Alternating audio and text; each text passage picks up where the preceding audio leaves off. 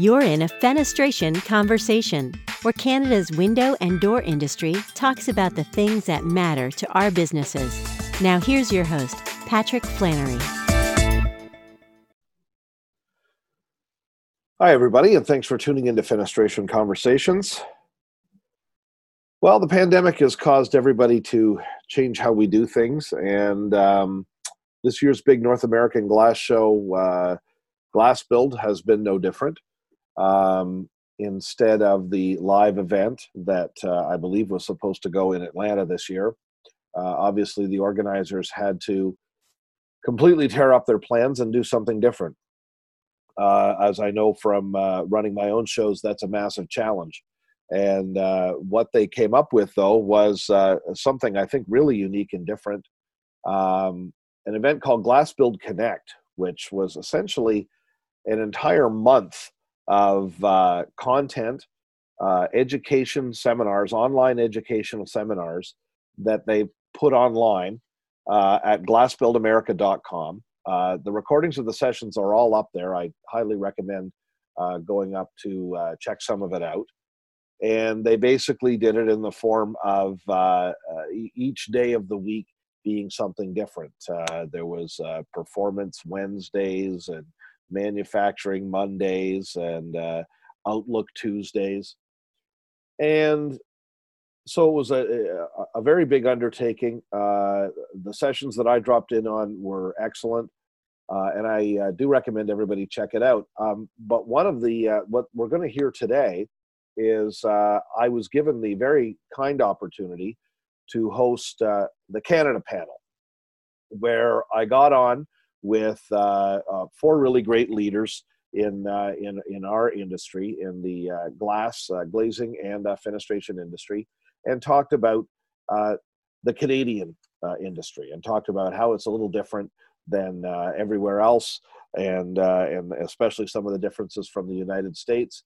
And uh, we had fun with it and i think we had a really good discussion. It was uh, terry adamson from westech uh, angelo cairo from stouffville glass uh, Natalie Thibault uh, from uh, she's now with LePage Millwork, but until recently was the um, uh, technical director for Canada for the uh, Fenestration and Glazing Industry Alliance (FGIA), and Rick Prees, uh, who is has his own company Fenestration Pro, but he represents Westech and Everlast in the Western provinces.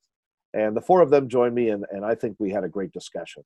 Um, so uh, I have uh, very kindly gotten permission from the National Glass Association, who puts on Glass Build, to share the audio of that conversation with you here.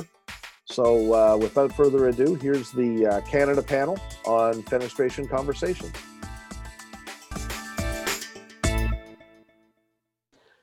Hi, everybody. Thanks so much for joining us today. Um, rather than have me uh, rather than have me blather on, um, let's just go around the uh, let's go around the group and uh, and get everybody to introduce themselves and say who they are and what what they do and uh, and and maybe a, a, a, touch about about your company. Uh, Terry, why don't we start with you? Sure, Patrick. Uh, good morning. Um, on the west coast, of course, it's still morning. I live on uh, in British Columbia, uh, right on the coast. Uh, beautiful place, heaven on earth. It's a gorgeous day out there today, uh, but we're forecast for about four inches of rain over the next couple of days. So we live in a rainforest, but you know what? We'll take it. Almost no snow, so it's good. Um, I work for Westech Windows and Doors uh, in a little town called Chilliwack, just outside of Vancouver. Um, focused mostly on uh, higher end single family homes, three facilities, about 200, 230 staff, something like that. Um, I'm the technical director there, so I deal with, you know, all of the um, product development, uh, you know, code things, uh, you know, just, just, the technical details of, of, the product mix that we offer, uh, which is pretty um, extensive. We do uh, PVC, you know, casement sliders, tilt and turn, patio doors, lift and slides, wood, wood metal clad, uh, aluminum systems, you, you name it. We uh, we manufacture most fenestration products. Um, I'm also um, president of Fenestration Canada. Uh, into my second year, uh, due to COVID, we had to extend that term, which, uh, you know, take it or leave it. It is what it is. It's okay. I really enjoy doing it. So I'm happy to be here and hopefully can contribute uh, something that's beneficial to everybody on the call. You know some some people will just use any excuse to grab power and and retain it uh, you know and it's, it's you know it's, it, it, we've got an insurrection on our hands here clearly uh, I, I, we have to have a full review. Uh, thanks a lot terry. Uh, angelo why don't we go over to you and uh, tell us a bit about yourself? Good morning everyone. It's angelo cairo from stouffville glass in toronto ontario. Uh, second generation uh, company owner, uh, family business, started in 1979. So we're about 40 plus years in business. Uh, primarily commercial uh, windows and doors, curtain wall glazing, uh, with a small portion of our business in residential, probably about 5% of that. Uh, so we do dabble in residential windows and doors service, plus our primary primary business is large medium scale, sorry, uh, commercial contracting work. And uh, yeah, it's been in my blood since uh, I was born, and uh, this is where I'm probably going to live and die. There's no getting out now, Angelo. That's no, it. Yeah, no, yeah. no. In 2000, it was a TSN turning point uh, for uh, for whether it was going to be a go or no go for me. So that was my step, both feet in. That's where I'm going to be now. And you and, and you did. You did a stint as uh, president of the Ontario Glass and Metal Association. Correct. And uh, and now you're on the board of directors for Architectural Glass and Metal Contractors Association, right? Correct. Yeah, we uh, in 2017 we uh, unionized uh, the company uh, voluntarily, I might add. Um, uh, That's good. well, you know, it's either good or a bad thing. Uh, we did it on purpose uh, because we were. Uh, I saw a big shortfall in uh, in qualified skilled labor, and uh, I felt like going this route and the size of projects that we were looking at and working on in our customer base, it was uh, it was a just a necessity. It had to be done, and yeah. I wanted a, a a pool of qualified labor to pull from a topic Angelo is very passionate about, and the longer the golf cart goes around and the beer cart goes around, the more passionate he gets. I can speak from experience yes. as uh, as you go. So, yeah. Next, we'll go over to Natalie Thibault. Hi, Natalie. Hi, Pat. How's it going? Very good, and you? Good, good. Now you've got a story to tell, so tell it. Oh my! this yes, is our I chance do. to find out what it, what really went on. oh man! Uh, thanks to COVID. I mean, this is all courtesy of COVID, really. Yeah, yeah. Um, no, uh, so yeah, as uh, as most of you know, I was with FGIA for a good chunk of this year. Wonderful association. I mean, I can only say good things about them and what they do for us. Um, but with the the covid and the traveling sort of ban if i could say i was getting a little lonely at home mm. and uh, came across this wonderful company called lepage millwork uh, who's located in my hometown because i'm located in a small town east of quebec city in the province of quebec uh, and fell in love with their products and couldn't help but want to sell them. so yeah, it's mostly wood uh, windows and uh, patio doors, uh, lift and slides, but they also focus also on um, heritage type of uh, of projects, which is uh, really cool. You know, in terms of yep. preserving our heritage here in in Canada. Well, I've got I've got thirty year old uh, wood windows uh, upstairs, Natalie. So play your cards right, and you never know. You might come out of this with an order. Yeah, we'll see. Awesome. well, you and you and you and uh, you and Terry can duke it out. Well, he, you're not going to ship to Ontario. Terry. Oh yeah, we do. Oh, no he will. Oh yeah. No problem. Oh. Hey, right. Pat, and our wood window is passive house. Oh, oh, it's on. It's on. Oh man, watch out, Terry. We're it's on. Right here. Next up, we have Rick Prees, and his company is called Fenestration Pro because he is the Fenestration Pro uh, out in uh, Alberta. Rick, how you doing? And your Rick's video unfortunately is frozen. He's so far out in Alberta that, uh, that, that he's he's communicating. We think by possibly telegraph line. Oh, there you're moving again a little bit, Rick. No, he's freezing up again. So we may be audio only with Rick. Rick, how's it going?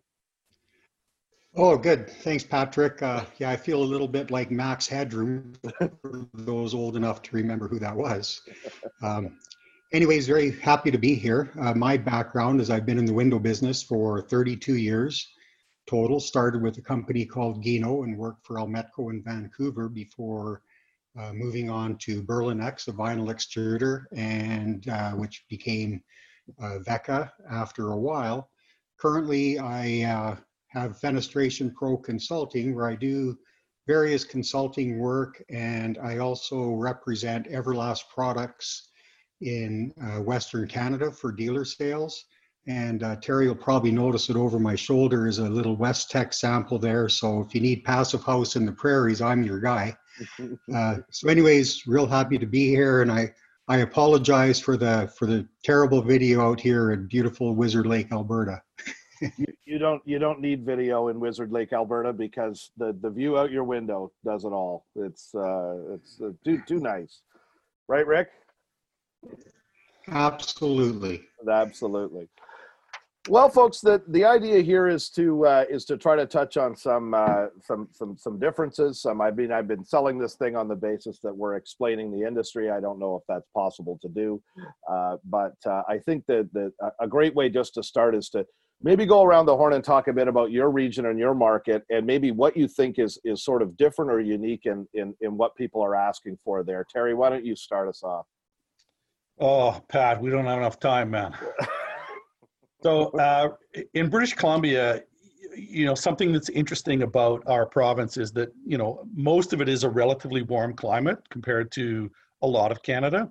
And yet uh, we're very, very proactive on the energy code front, um, very proactive and, and quite aggressive. Um, right now, uh, you know, in the province of British Columbia, you know, you're looking at about a 1.80 for, for the southern parts of the province, and that gets uh, more aggressive as you move up uh, towards the north. Uh, and then in the city of Vancouver, which has its own building bylaw, uh, they introduced a much more aggressive thermal performance code for fenestration for residential homes uh, at a, a, 1.44, which is about a, a 0.25 imperial. Um, so very aggressive uh, targets for us to to hit, um, and and that's been the um, you know that's been the biggest challenge over the last five years or so, where we're seeing these um, the push towards energy performance. Uh, the province of BC um, has also adopted what's called a step code. Um, some of you may um, may have heard the term tiered code, which is headed for Ontario.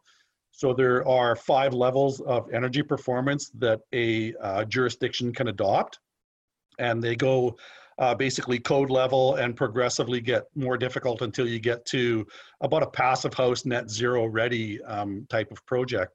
Um, this is happening very quickly. Initially, when, when we first saw this launch a few years ago, you know, there's, there's five steps. It was an option for jurisdictions to adopt it or not. Uh, we're seeing a lot of uh, jurisdictions in, in British Columbia get into the step code already um, and not jumping in at step one, but jumping in at step three which is um, you know fairly aggressive. You know, you're seeing fenestration targets, you know, under 1.4, so uh, under a point uh, 0.24, I think that is, uh, and lower, uh, which can be a bit challenging because you can be um, supplying a house in a city and then a house next door has completely different uh, thermal performance targets. So that's a bit of a challenge to keep track of what's going on there. Um, but but the biggest thing that that we're seeing is that when when this um, program came in, they talked about you know step one we'll get in you know in step three in 2025 and step five by 2030 well a lot of jurisdictions are in step three um, the district city of city of north vancouver is already talking step four next year um, very very aggressive push to thermal performance and, and we're seeing it in our market where um, most manufacturers are um, already uh, proactively working on high performance thermal performance systems. Um, you know, a bit of a plug for Westech. We have uh, uh, several passive house systems and uh, a lot of other very, very high performance thermal performance products um, in the can already that, that we offer. So it's moving much quicker than anybody anticipated, uh, and it's going to be a challenge for, uh, for our market. And, and as I see it, moving across the country. Like I said, Ontario is already looking at a tiered code. So I think that that's going to be the new norm for, for Canada over the next few years as we push, you know, towards targets um, for 2030 and beyond. So it's um, it's a challenge. It's it's pretty difficult right now. It's it's a, it's it's it's analogous to, to how California drives standards in uh, in uh, across across the United States. Uh, the uh, the you know it's it's it's always been amazing to watch uh, BC. I, I, think there were, as I recall, a few years ago there were there were parts of Vancouver that were practically mandating triples and in a in a, yeah. in a in a in a in an in an area where it it's the warmest part of Canada. yeah, exactly. You know, um, I mean, it, when they brought in their uh, 1.44, which is I think it's a 0.25 imperial, it essentially changed that market overnight from yeah. a lot of PVC sliders to PVC casements for the most part. I mean, that's that's the majority of products sold there. Overnight, that changed. Um, a lot of companies were able to quickly get into a, a casement window in dual glazing that could hit those numbers. Uh, but January 2022, so a little bit over a year, uh, the city of Vancouver is dropping that down to what looks like is going to be a 1.22 or I think it's a 0.21 imperial. That's going to be triples. There's very, very few systems that are going to get to that target in a double. So Vancouver will be all triple glazed products for residential and um, small multi-unit buildings um, in whatever that is, 15 months. And that the thing about um, the thing about energy codes um, is that you know, like like everywhere, enforcement is a is a problem. Compliance and enforcement is very challenging, and there's you know you can get enforcement in one city and no enforcement in the other, or it's very challenging. The city of Vancouver took a very, very aggressive, proactive approach. And uh, if you put product into projects that didn't meet the targets, they were making people rip product out of buildings and take it home. You know, uh, so it didn't take long for the industry to see that. And I really um, applaud the city of Vancouver for, you know, if you're going to bring in a regulation, enforce it that way we all get to play on on one field. Uh, so they've been they've really been aggressive about it, and and it didn't take long for the industry to figure out don't fool around, don't don't try and get by with something that isn't compliant because uh, they're very good about it about enforcing it. So. Yeah. Now there is one part of the country where compliance and enforcement is a problem because you could meet somebody very nasty uh, and and and and who is uh, very angry at the government coming out to bother them, and that's Alberta, and that's where Rick Prees is and he's Rick. What are what what what's the scene in in uh, in in Wizard Lake? Are that are that are that are they really enforcing the energy codes there? Um, and and I guess elsewhere uh, around your territory, or or what's going on? It it seems to be slowly dribbling in, Patrick. Um, mm-hmm. I'm also chairman of the Fenestration Canada Prairies Committee, so you know I kind of right. cover Alberta, Saskatchewan, and Manitoba. And you know certainly in Manitoba, you know, they, I think, are going to be starting to raise the, the standards there. Um, in Alberta, you know, in the last couple of weeks, I've been prepping for our upcoming conference uh, next week. And so talking to some of the architects and designers, et cetera. And, you know, it looks like, you know, we are starting to see people mention stuff that kind of dribbles in from British Columbia since they're next door, uh, such as step code, uh, field testing, you know everything that uh, drives everybody crazy out here and then you know it kind of kind of slowly dribbles in in terms of enforcement uh, enforcement really hasn't been what it needs to be here uh, mm. as compared to bc and again you know terry's point on just creating that level playing field is is very important and it really doesn't happen a lot uh, in alberta but again you know, some of the people that we've been having discussions with, and the more uh, with our prairies region now that we can get involved with a little bit more government organizations and hopefully work with the regulators uh, to do similar to what uh, Fenestration BC did, because I think they were a very large part of, you know, the success of enforcement out there. In hmm. terms of what's coming here, yeah, high performance products. They're uh, they are getting specced more and more. Again, not really any enforcement, but you know, it's not a coincidence that the product lines that I do handle are all about uh, better energy performance than a lot of other products that are out there. Uh, so yeah, that's definitely a trend that I see. It would be nice if it wasn't, you know, for COVID, so I could get out and sell more. But right now, I supplement my income by uh, betting against the Ottawa Senators, so it's all. you'll you'll never lose that way, Rick. That's you, you won't get good odds though. That's your problem. so look, uh, uh, yeah, exactly. uh, thanks, Rick. Uh, you know, one, one, one place where you can't get away with anything is Quebec, uh, and uh, that's that's that's that's where that's where you're being watched, right? Right, Natalie. if only that was true. Yeah. You know, much like what Rick was saying in in Quebec, uh, we were behind behind in terms of energy codes. Um, we were going by an old code that was uh, there until like from the 80s, if I'm not mistaken. Uh, thankfully enough, at least uh, the provincial government uh, introduced uh, a new version of the energy code. Um, I think it was at the beginning of July of this year. So now at least the province is stepping up a little bit, and I think it's it's quite necessary that we have products that do meet uh, a more stringent code. I'm not saying that it has to be something that doesn't make sense for the industry, but by the same token, you know, we have quite uh, big temperature differentials here in Quebec, and uh, it's important to have products that can withstand those differentials. So good isolation is uh, is quite important, and uh, I think those new codes will help in achieving just that. Uh, now we'll see about enforcement. Uh, it's always the trick, and uh, we'll see also depending on the different regions how that gets adopted. But at least we can see that there's a, a goodwill from the provincial level to uh, introduce some new um, some new steps in in that regard. Right. Natalie, you also have been heavily on the uh, uh, on the commercial side, and well, both in your prior iteration before FGIA and, and while you were with them. Um, if you let, us say let's say you're a commercial glazing contractor who's, who's, who wants to get into business in Quebec, what's what's different about about the commercial side in Quebec? What's what's different in, in architecture and glazing in, in Quebec that's maybe different than other parts of uh, of North America?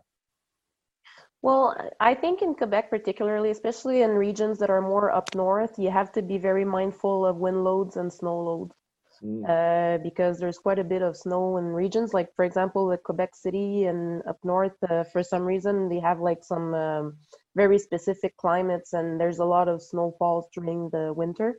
So, uh, especially for uh, canopies and uh, and um, anything that would be cantilevered on on the roof, that would be important for for glaziers to be mindful of that. Uh, obviously, energy. So uh, you know, the minimum would for sure be a, a double IG with a low E uh, to have the proper uh, energy uh, savings or energy uh, performance. Um, I don't know that there are any specific curtain walls materials other than aluminum being used, but I know that there are some companies that are looking at other materials like fiberglass and wood, for example, because of their better uh, performance in terms of uh, energy. So uh, hopefully, you know, like materials like this will be more adopted uh, in the future to uh, to respond to the needs for for better energy products, energy performing products. New direction for LePage Millwork, wood curtain wall. I'm seeing here it comes.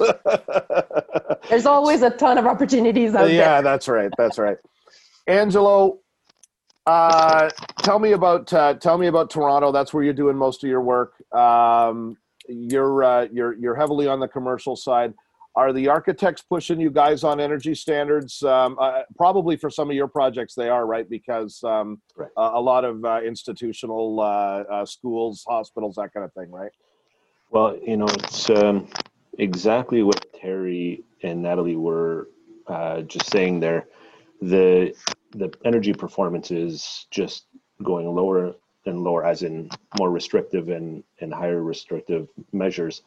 It's mostly for here in Toronto. Uh, it was it was going the more prescriptive method, where you know check the boxes, uh, window to wall ratios, U values in the products, and you kind of build your template.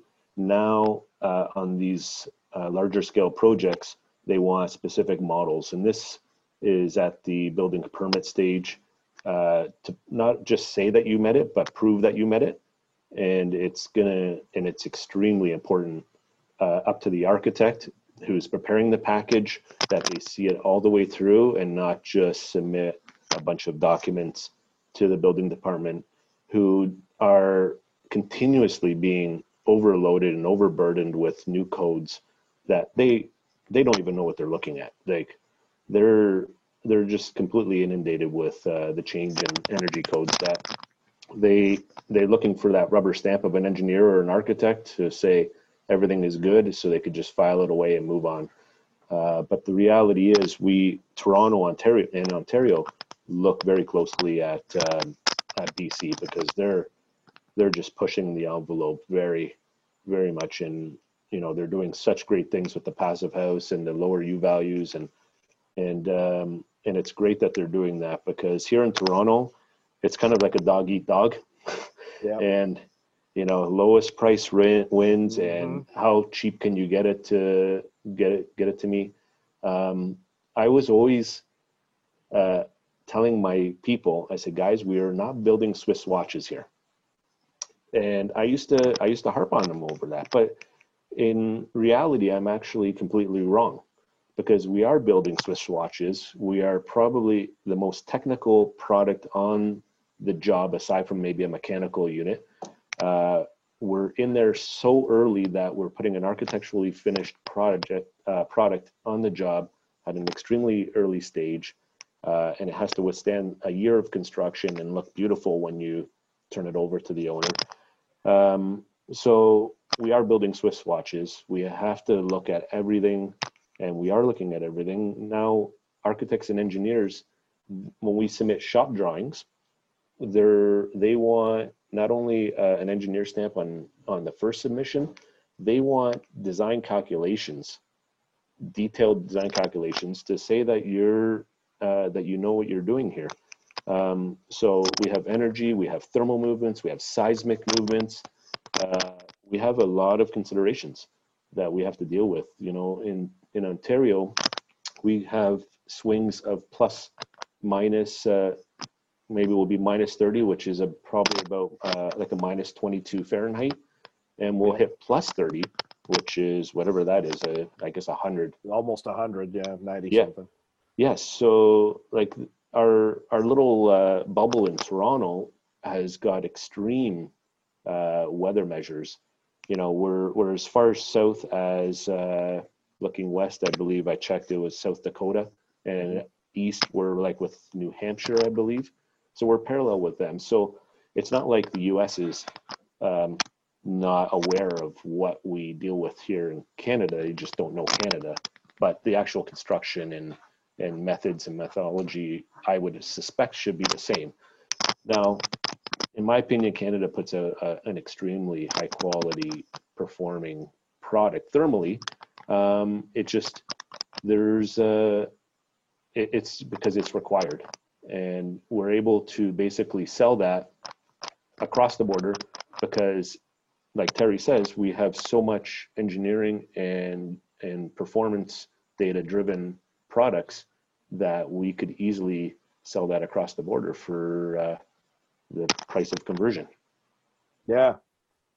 What, one thing occurs to me while you were saying that Ontario hydro rates are relatively high, which means people want to stop using their air conditioning. Quebec, Ontario rates, am I right about this, Natalie, are relatively low. So people are going to be more worried about the heating. Does that dictate a different, and start with you, Natalie, is, is that, does that dictate a different product maybe uh, if you're worried about heat gain, solar gain or Um, loss? Well, I would say that uh, typically what we see is for a commercial building, because the heat gain can still be higher uh, with the people working in the office. Well, pre-COVID, obviously, Yeah. with the amount of people working. When people did that, yeah. and the lighting and the the computers working and the whole caboodle it will tend to get hotter so the condition the air conditioning is still the biggest worry so they will tend to use low Es on surface to to make sure that they keep the heat out in residential homes especially uh, single family homes they will tend to rather put the lowie on surface 3 to keep the heat in because yes for a single family home the biggest worry continues to be the heating costs Hmm. Hmm. Interesting. Rick, same uh, same experience. Rick Prees.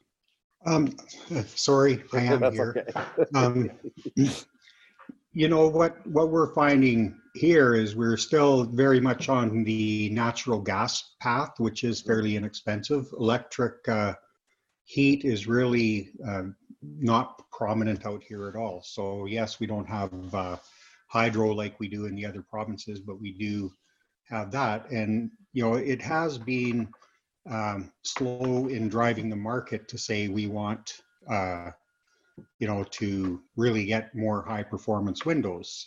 But like I said, it is getting to be in that direction.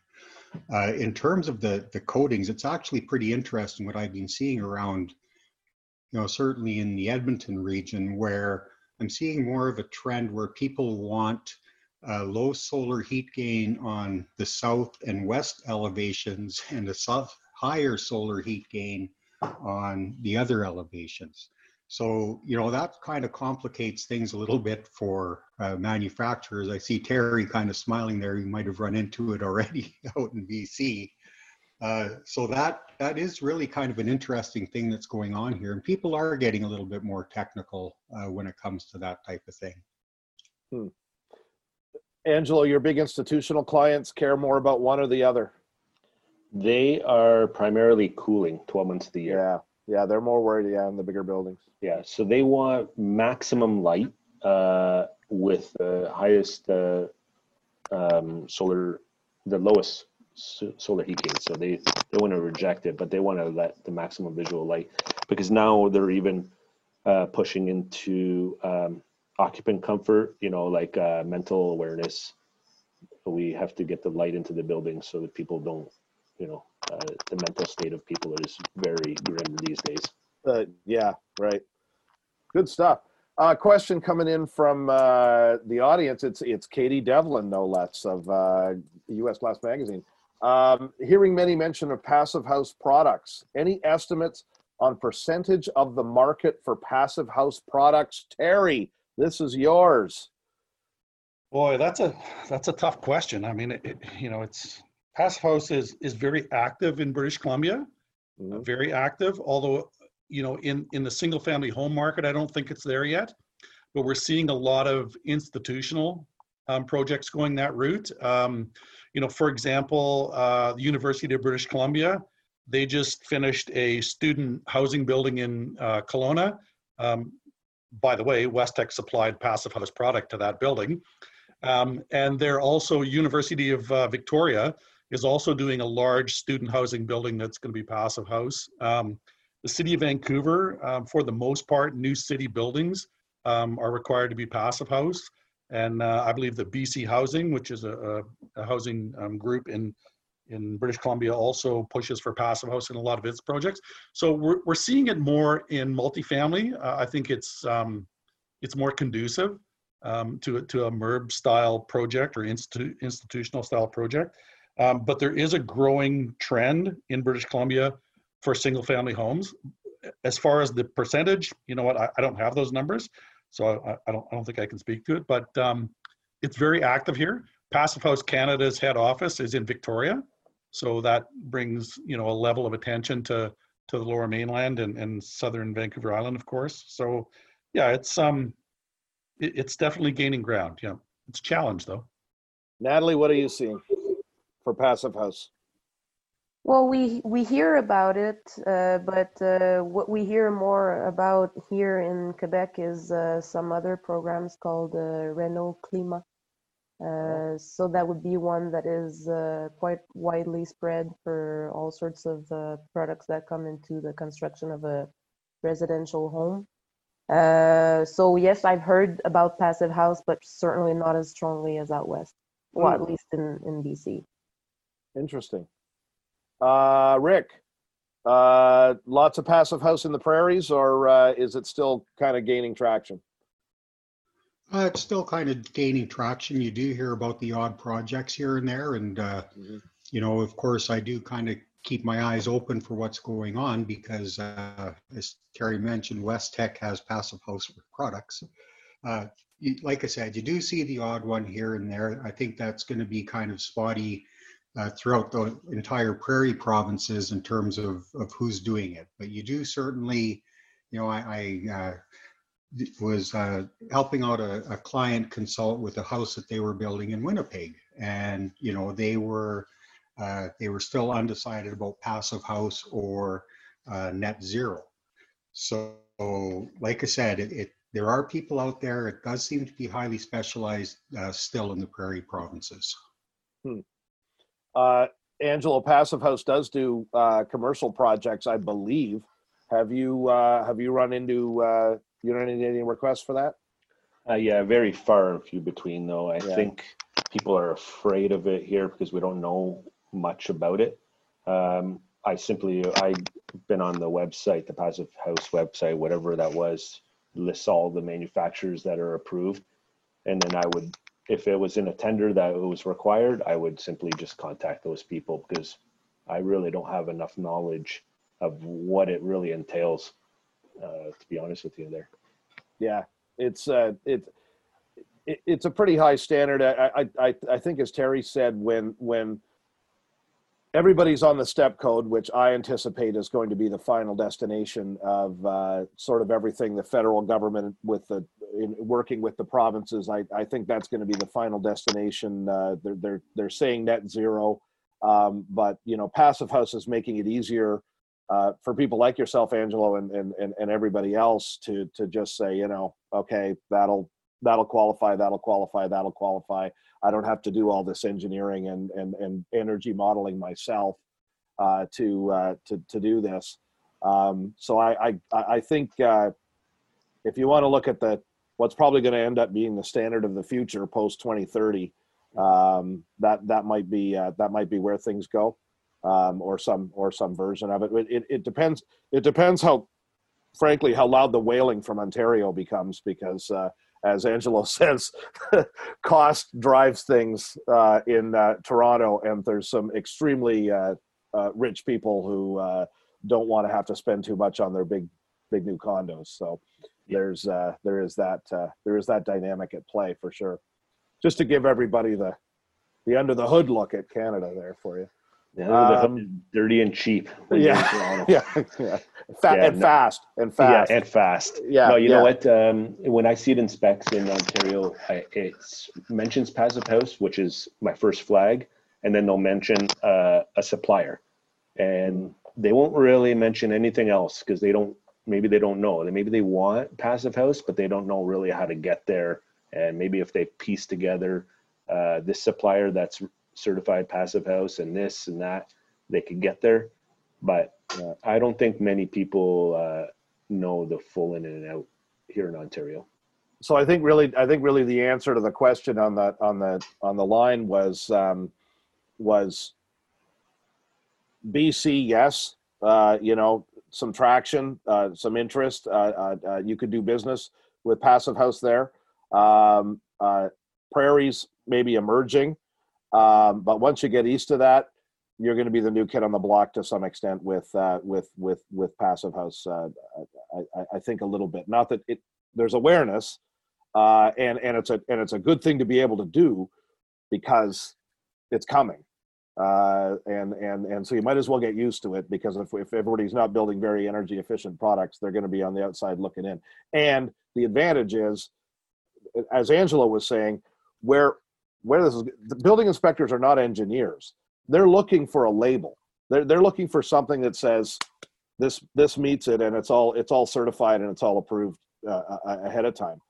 Not that passive house really does that but but but it it it could. It, it gets you it gets you in the, more in that direction. And i think if it you know if that if if that standard or something that's called something different that's the same gets gets recognized as a standard that might be where things end up. Anyways that's my opinion. Um, another one. Any estimates on the percentage of Canadian IG for new construction that goes into triples and quads? Well, wow, that, that that's a that would be quite a statistic. But uh, yeah, like how how popular? Rick, why don't we start with you out there in the in the in the in the frozen prairie on the on the tundra, um, and uh, tell us uh, uh how many how many triples and quads uh, are, are you seeing going going in out there? Um, depending on the region, if you're in the Manitoba area, certainly there there have been a high percentage of triples out there. Really, you know, going back almost when vinyl windows started, they they were the first. It is a, a colder climate there, so I would say in a lot of ways they were actually the pioneer, and I see still see a good percentage of of triples. I would I, I would say for sure uh, half or more out there in Alberta, it's a little bit of a mix, and again, it depends on on the market because, uh, believe it or not, um, people out here are also cheap and and they don't like to pay a lot of money for uh, windows, etc. Uh, so we don't really see it. We see it in some places, and you'll see some advertising from certain builders that will actually get on and say all of our products are triple glazed uh, we are seeing a little bit more of a trend towards triple glaze sliders and hung windows out here. Uh, because the dollar is everything, we're seeing you know houses that'll put casements and nice windows in the front, and then triple glazed uh, sliders or hung windows in in the back. Uh, again, I think as, as we start to get into the STEP program a little bit more, uh, I think we will see that percentage go up. In terms of the quad glazing, um, there's really not much of it going on right now. Um, there is a company up in uh, the Yukon in Whitehorse that does uh, quad glazing up there, very robust product, and of course their climate is is quite extreme. So you know, and even with that, uh, you know, I, last time I was up there visiting them, uh, the percentage still wasn't all that high in terms of the quad glazing um, because it does become very expensive, not just from, you know, obviously you have four lights of glass um, to start with, but then you. the, you know, maid, the, the, maid, the maid arrived, otherwise known as my daughter Charlotte. Typical Sorry, Zoom ahead, fashion. Typical Zoom. It's okay. I'm I'm I'm surprised my cat hasn't jumped up on my desk yet. Actually, so it's all good. Um, I failed to give the warning. So yeah, quad, yeah, quad quad quad glazing. Uh, like I said, it is very pricey. Yeah. And you know, for anybody who's manufactured uh, sealed units, especially if you're doing, you know, triples are a really good example of that. When you're putting them through the washer, you need to make sure that that interior light is perfectly clean before you you put it in. So triples are a real pain. Now imagine doing that with quads where you're you're stacking all of these layers on top of each other. And then there's a bit of an issue with some of the hardware and maximum sizes. So, you know, you could also argue that if you're not cold of a climate, you don't want that big of a window anyways, but you know, you, you also don't want to melt the roof off your igloo. So. yeah, it, it, it sucks when it melts around the skylight and the whole thing falls down on you. Yeah. The, I hate that. I hate, I hate it when that happens. Um, Natalie, quads, triples in Quebec. Any interest? Uh, quads, I've I think I've seen that very, very rarely. Yeah. Um, triples uh, are being adopted uh, more and more, especially in the residential. Uh, I would say about I mean, rough numbers here, but I would say about a third of uh, what gets done gets done with the triple IGs. Um, in the commercial, though, we have yet to, to see more. I would say it's no more than maybe between 10 and 15 percent of what gets done uh, still very much strongly leaning towards the double IG. Uh, but in the residential, uh, we see more, more triple IG. What's the biggest triple you ever put in, Angelo? Have you have you done have you done some on uh, commercial? Uh, maximum production size. I think Prelco, whatever their max size was, is pretty much what it was. Uh, jumbo. Like it's, it's Natalie, would you like to answer that question as to what Prelco's mass uh, maximum manufacturing size is? I'll take Disgusting. a guess at uh, probably 96 inches wide, of course, uh, by probably I would say 160, maybe 160 inches yeah. long. It was yeah. 142 at the time. It was a low E that was only 142. Yeah, it's. Uh, I guess you want. That's my segue to move right into that, Patrick. Yeah, yeah. Okay. Yeah. Um, triples. uh, I would say happen very often when it's uh, because we do a lot of university and city of Toronto uh, community centers, those types of projects uh, where the uh, the regions have to be leaders in energy efficiency. They have to lead right. by example. And the universities always want that top tier project. We just finished a project at York University, all triples, all low iron glass, so maximum visual light, um, argon gas, obviously, and then even bird friendly frits. Um, so it was it was a juggernaut of a unit, and but that was a specific project to a specific need that York University mandated, and it was coupled on to you know like automation of window openings that was connected to the BAS heat collectors. It, so very specific. Um, but I would say, but we do very specific projects, so that equals a good chunk of our business, believe it or not. Um, aside from the jumbo size units that people like Prelco and others like to make these days. Um, but then on the residential side, we have a probably only 10% and uh, of triples versus doubles. Now, I personally always push for the triples because I put them in my house. And when it's not only helps with the sunlight coming in and all that typical salesman talk of, you know, uh, you know, you don't want to uh, ruin your furniture and your carpets and stuff like that.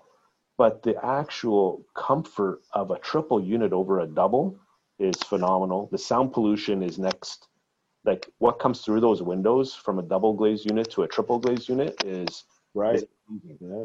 Like you are, you felt, you feel like you're in the back forest when you put a triple glazed unit in your in your bedroom or something. Mm. So I always push the triple glaze. Now, if the person, it's hard to it's hard to monetize that because the energy costs are so low that in order to convince someone that they're going to get their money back, it's very hard.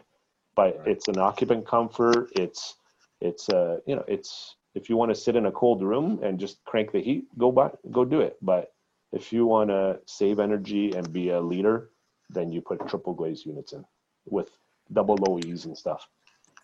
Terry, I know you guys were uh, have have have done a lot with triples. Um, um, when when you got when you got into that, one of, one of the things I always heard were, was the complaint about the um, the difficulty of handling it, the weight, the the awkwardness, the, the, all this kind of thing. Did you guys did you guys run into that? Did you find that when when you first got into that side of it? Yeah, yeah you know, I mean, you say we're really into triples. We have performance that's really great with triples, but mm. the actual supply of triples in in the southern British Columbia market is is pretty small. Okay um, you know, I mean, we we've done, you know, I mean, just an absolute wild guess, you know, five percent of, of what we do, maybe. Um, right. So it's so it's pretty small in the residential market right now, but regulation is going to dramatically change that. You know, 15 months from now, the city of Vancouver residential, it'll be triples. That's the only way you'll get there. Um, and then provincially with the step code, you know, again, shot in the dark, crystal ball, 2025, we're probably looking at mostly triples driven by the step code. So it's going to be a dramatic change. And, and, there's a lot of fabricators in BC right now that are dipping new systems to accommodate triples that, that never had them before because you know we didn't you know there was no call for it. Yeah. So there's a lot of that going on. Um, there is uh, a government funding program for for companies to develop high performance systems so that helps to to drive some of it. But today, residentially, not a not a big part of the market. But if you're not looking at it two to five years, you, you really need to be on your game and start to develop products. And it's going to change the entire residential industry here. I think when we talk about large large systems in triples. Um, you know, sticking 40, 50 square foot triples in a PVC frame that's that's pretty tricky, right? Mm. So so I think we're going to see a change in uh, you know in in the architecture of houses as that changes. Um, you know, British Columbia, the city of Vancouver, you know, it's all about the view. Lots of great big glass. So I think that um, you know that that's going to be a challenge over the next little while. So. Yeah, for sure. I realized it was wrong the minute I left my it left my mouth. But Katie Devlin is with Glass Magazine, not US Glass Magazine. And I'm pointing that out right now. Run, don't walk to your nearest browser and subscribe to Glass Magazine today, featuring Katie Devlin, the editor. she is fantastic. And she's entertaining us with another question, which is actually uh, really good. Well, well, actually, it's a question probably none of us know the answer to. Uh, she was asking about the Xinyi glass uh, float glass plant that was uh, supposed to be built in southern Ontario, and I, I, don't know Natalie and, and Terry even how much you guys know, and Rick how much you guys know about that. Yeah, I, I know Angelo knows because our, our mutual friend uh, Frank Fulton uh, was uh, highly incensed at the outcome there. Um, which is a which is a, a, a, a massive uh, uh, uh, Chinese glass manufacturer, actually had some kind of trade junket deal with the Ontario government to to build a float glass plant. It's still in play. I mean, they're they're supposed to be building a float glass plant in southern Ontario, and of course, we haven't had float glass produced in Canada for what over 10 years now, right? Ever since uh, I think Guardian shut down their last plant, and um, and uh, and they were all set up for Wellington County, which is near Guelph, which is, by the way, where my whole family is from, uh, on my mother's side, and uh, and the wonderful city council of Guelph decided they were going to be taking too much water uh, out of the water table uh, to uh, to run there. This, by the way, is the town where the Nestle bottled water plant is located. so if you want to talk about the amount the amount of water Xinyi was going to take was like a percentage of what Nestle uses. Anyways, Angelo, what, what what what do you know about that? What have you heard? Have you do, do you have any do you have, have you heard anything further on that? Not that other than what you know. Um, I think the tree huggers they won that battle definitely. Uh, made a big thing out of nothing, but so be it. They they pick up their plant and they move it somewhere else that will accept them. And it was going to going to be a seven hundred and fifty million dollar investment, I believe. Yeah, it's yeah. nothing wrong with that. yeah, yeah, yeah. So, it was going to be a nice. It was going to be a good thing, and we would have had float glass in Canada, so we weren't uh, dependent on bringing our all our uh, supplies in across the border. Exactly, but, uh, and it may still happen. It may. Still I believe that. I believe they're on here, on the Zoom. Uh, yeah, yeah, yeah I've so, got uh, Canada is, is in here. So Xinyi, if you're listening, keep going. Uh, go for it. Yeah, many, many, many, of us, many of us love you and want you to make a plant in our neighborhood. I uh, come to London. Yeah. We, we love we love you guys in London. We got lots of water. Don't worry yeah. about it. come to BC. We've got even more. They got even more. They got even more water in BC, and there's and there's substantial water in Quebec. That's right. That's where all the electricity comes from. Well, you, you could go to Saskatchewan. You don't have to worry about tree huggers because there's no trees, but there's no water either. I, I don't want to say what happens to tree huggers who show up in Alberta these days. It uh, it doesn't end well. But so um, let's move to um, uh, we're, we're, we're, we're getting close to time, but I'm told I have an extra 15 minutes, and I'm going to use every second of it because I love you guys. I never get to talk to you enough uh, these days. Um, I, I, I, promised a little. I promised a little COVID uh, uh, uh, talk, but I want to. I want to narrow it down to something something specific. Um, I'm getting a little worried from some of the thing people things that I'm hearing from people uh, about supply chains, about being able to get what we need on a timely basis for our manu- manufacturing operations. Mm-hmm. I've been hearing lead times going out on uh, on on glass uh, I'm hearing things about people not getting emails returned when they try to get to their glass supplier. Um, I'm hearing uh, I'm hearing a lot of stuff. Uh, hardware issues, same same issues with some of the big hardware suppliers. Um, let's go. Uh, we, we're we're doing manufacturing, so we'll well we'll stay with Terry for now. Uh, Terry, what are you seeing? Have you had any hiccups at all there at Westech? Yeah, I mean, you know, my, my focus in the business is not so much on the supply chain, but I've certainly heard that we have had some supply issues. Mm. Um, but this this nasty bit of business that we're going through right now, you know the challenge that that we're faced with and that, that we've been seeing is simply getting employees to come to work you know the Mm. CERB has really um, caused some problems um, for staffing uh, you know i'm not saying it wasn't necessary or that there was lots of people that needed it but you know in, in bc for companies like us there was almost no blip in our business. We were busy you know people kept building you know there was no shutdown of the construction industry. Uh, you know the, the renovation guys they they certainly ran into some challenges but but we were busy. We had orders coming in um, but all of a sudden employees could take the summer off and get paid for it um, and you know to be fair you know i mean there was concern. People justifiably you know wanted to make sure they were safe but we followed all the protocols. But you know even still it was a challenge and it's really caused some difficulties for us being able to supply our clients and, and stay on top of our production um, capacities. So so that's been the hit for us.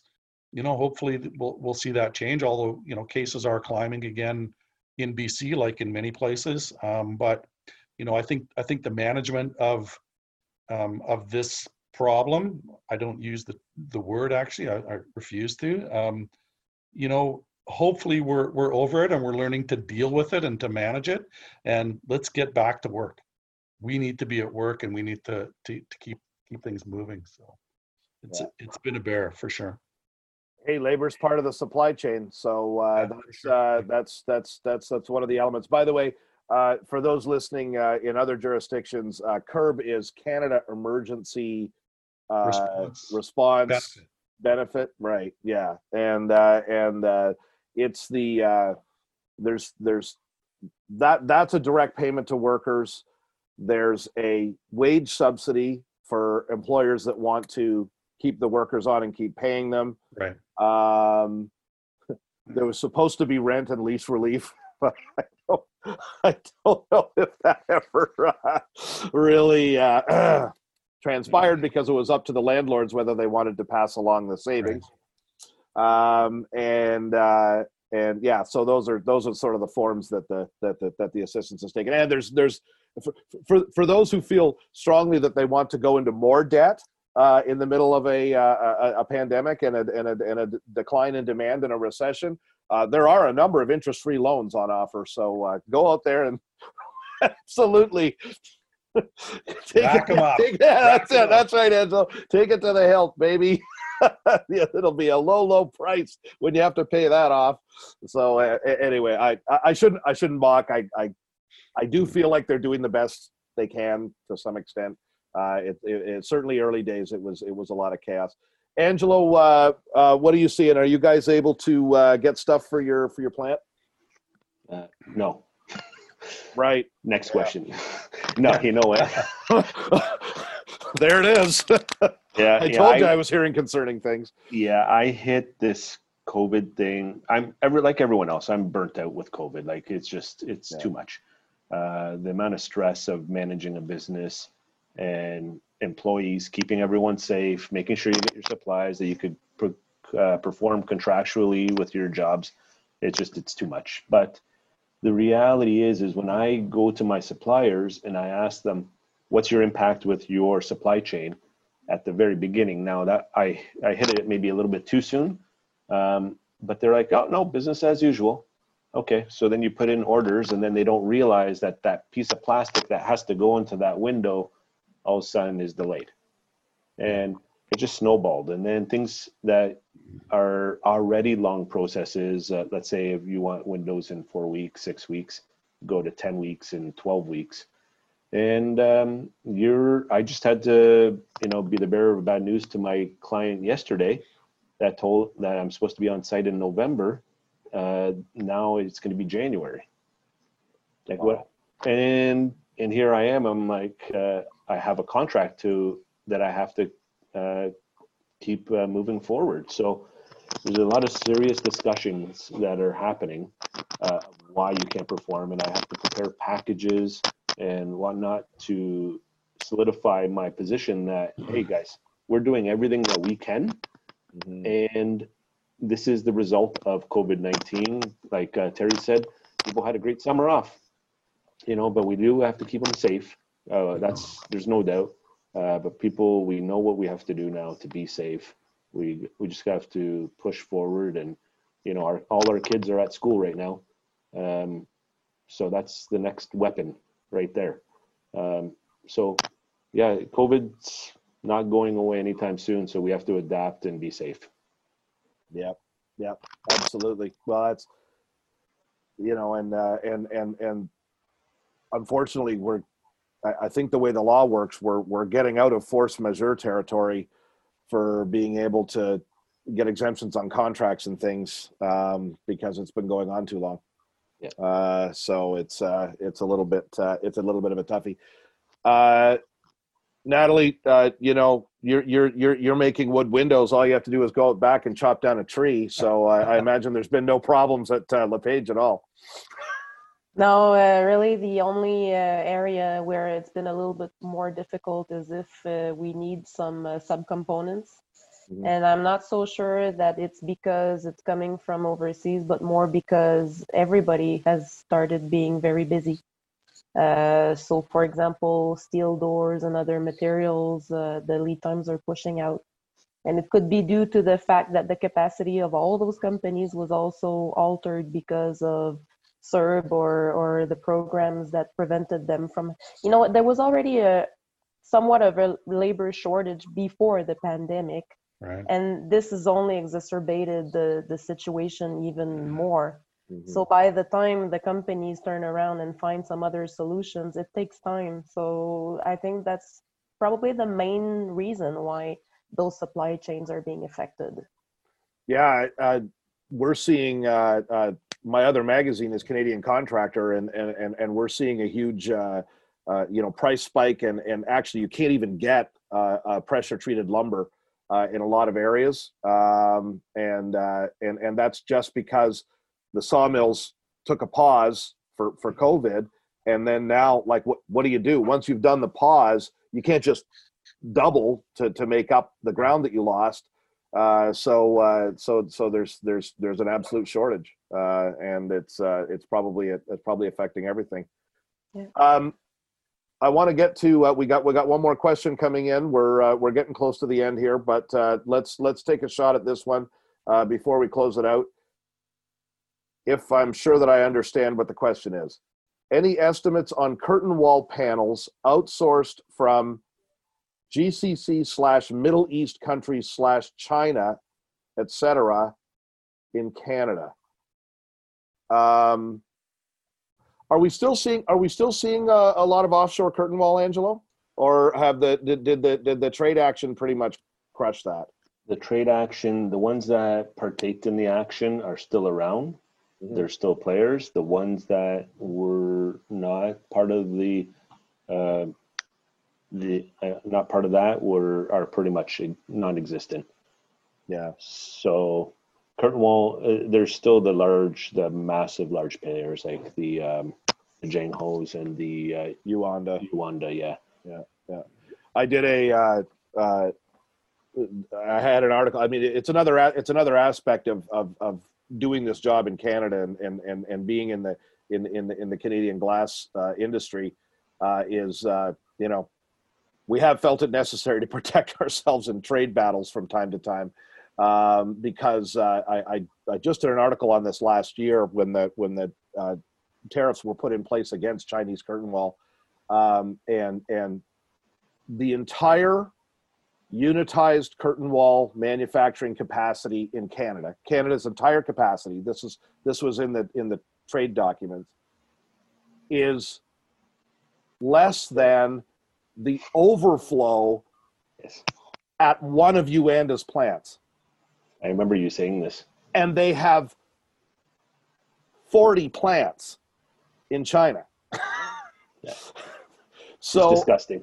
if they're well you know if they're bored one day they can say let's wipe out all our competition in canada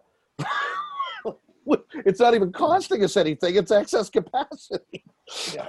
I so remember reading that when you uh, when you said that in an article.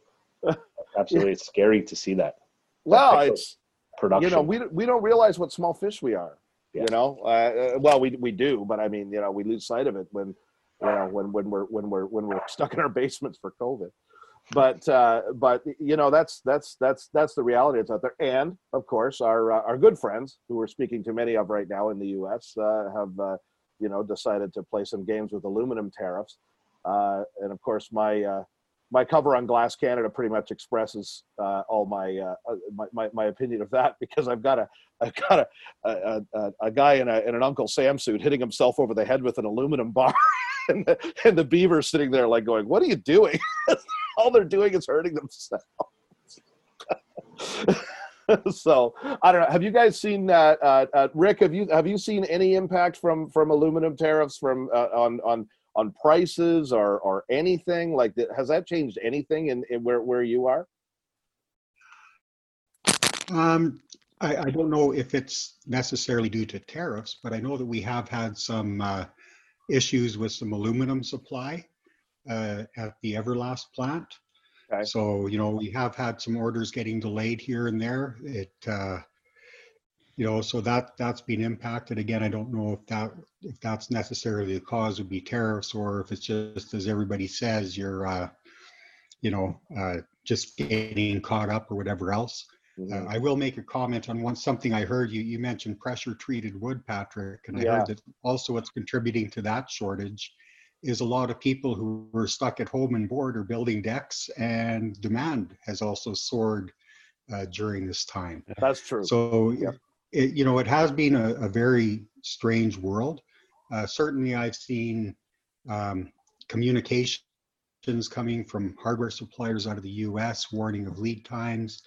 I've seen some uh, window companies here in Alberta releasing uh, memos to their uh, to their customers saying that you know they're experiencing delays everywhere. So hopefully we get through this soon and we can all stay safe and let's just hope for the best. exactly. Well, on that note, folks, I'm getting the high sign from the uh, from the uh, good technical folks on the chat. Um, you know, I I don't know about you guys. I feel like I could go on like this forever, and especially if we had a few drinks uh, here. But it was a, it was a little it was a little too early in the day, so we're gonna have to you know we're gonna have to try to do that when we all get together again. Uh, Terry Adamson, Angelo Cairo, Natalie Thibault, Rick Prees, thank you guys so much for joining us. Um, this uh, uh, is going to be recorded, I believe, and be available for uh, anybody who missed it. Share with your friends, share with your enemies, maybe more with your enemies. Uh, and uh, you can, uh, yeah, and you can catch me. I'm Pat Flannery in Glass Canada magazine.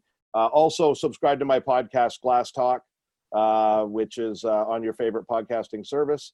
And uh, you'll hear conversations uh, like this, usually with fewer people, uh, all the time on there. But, anyways, thanks really very much uh, for uh, joining the uh, Glass Build uh, uh, Canada panel. Thanks to Glass Build. Thanks to the NGA. Um, and uh, we'll uh, maybe catch you again another time. Bye, all. Thanks a lot, everyone. Thanks all. Had a blast. Take care. Take care. Take care, everybody. Fenestration Conversation is a presentation of Fenestration Review Magazine and Annex Business Media.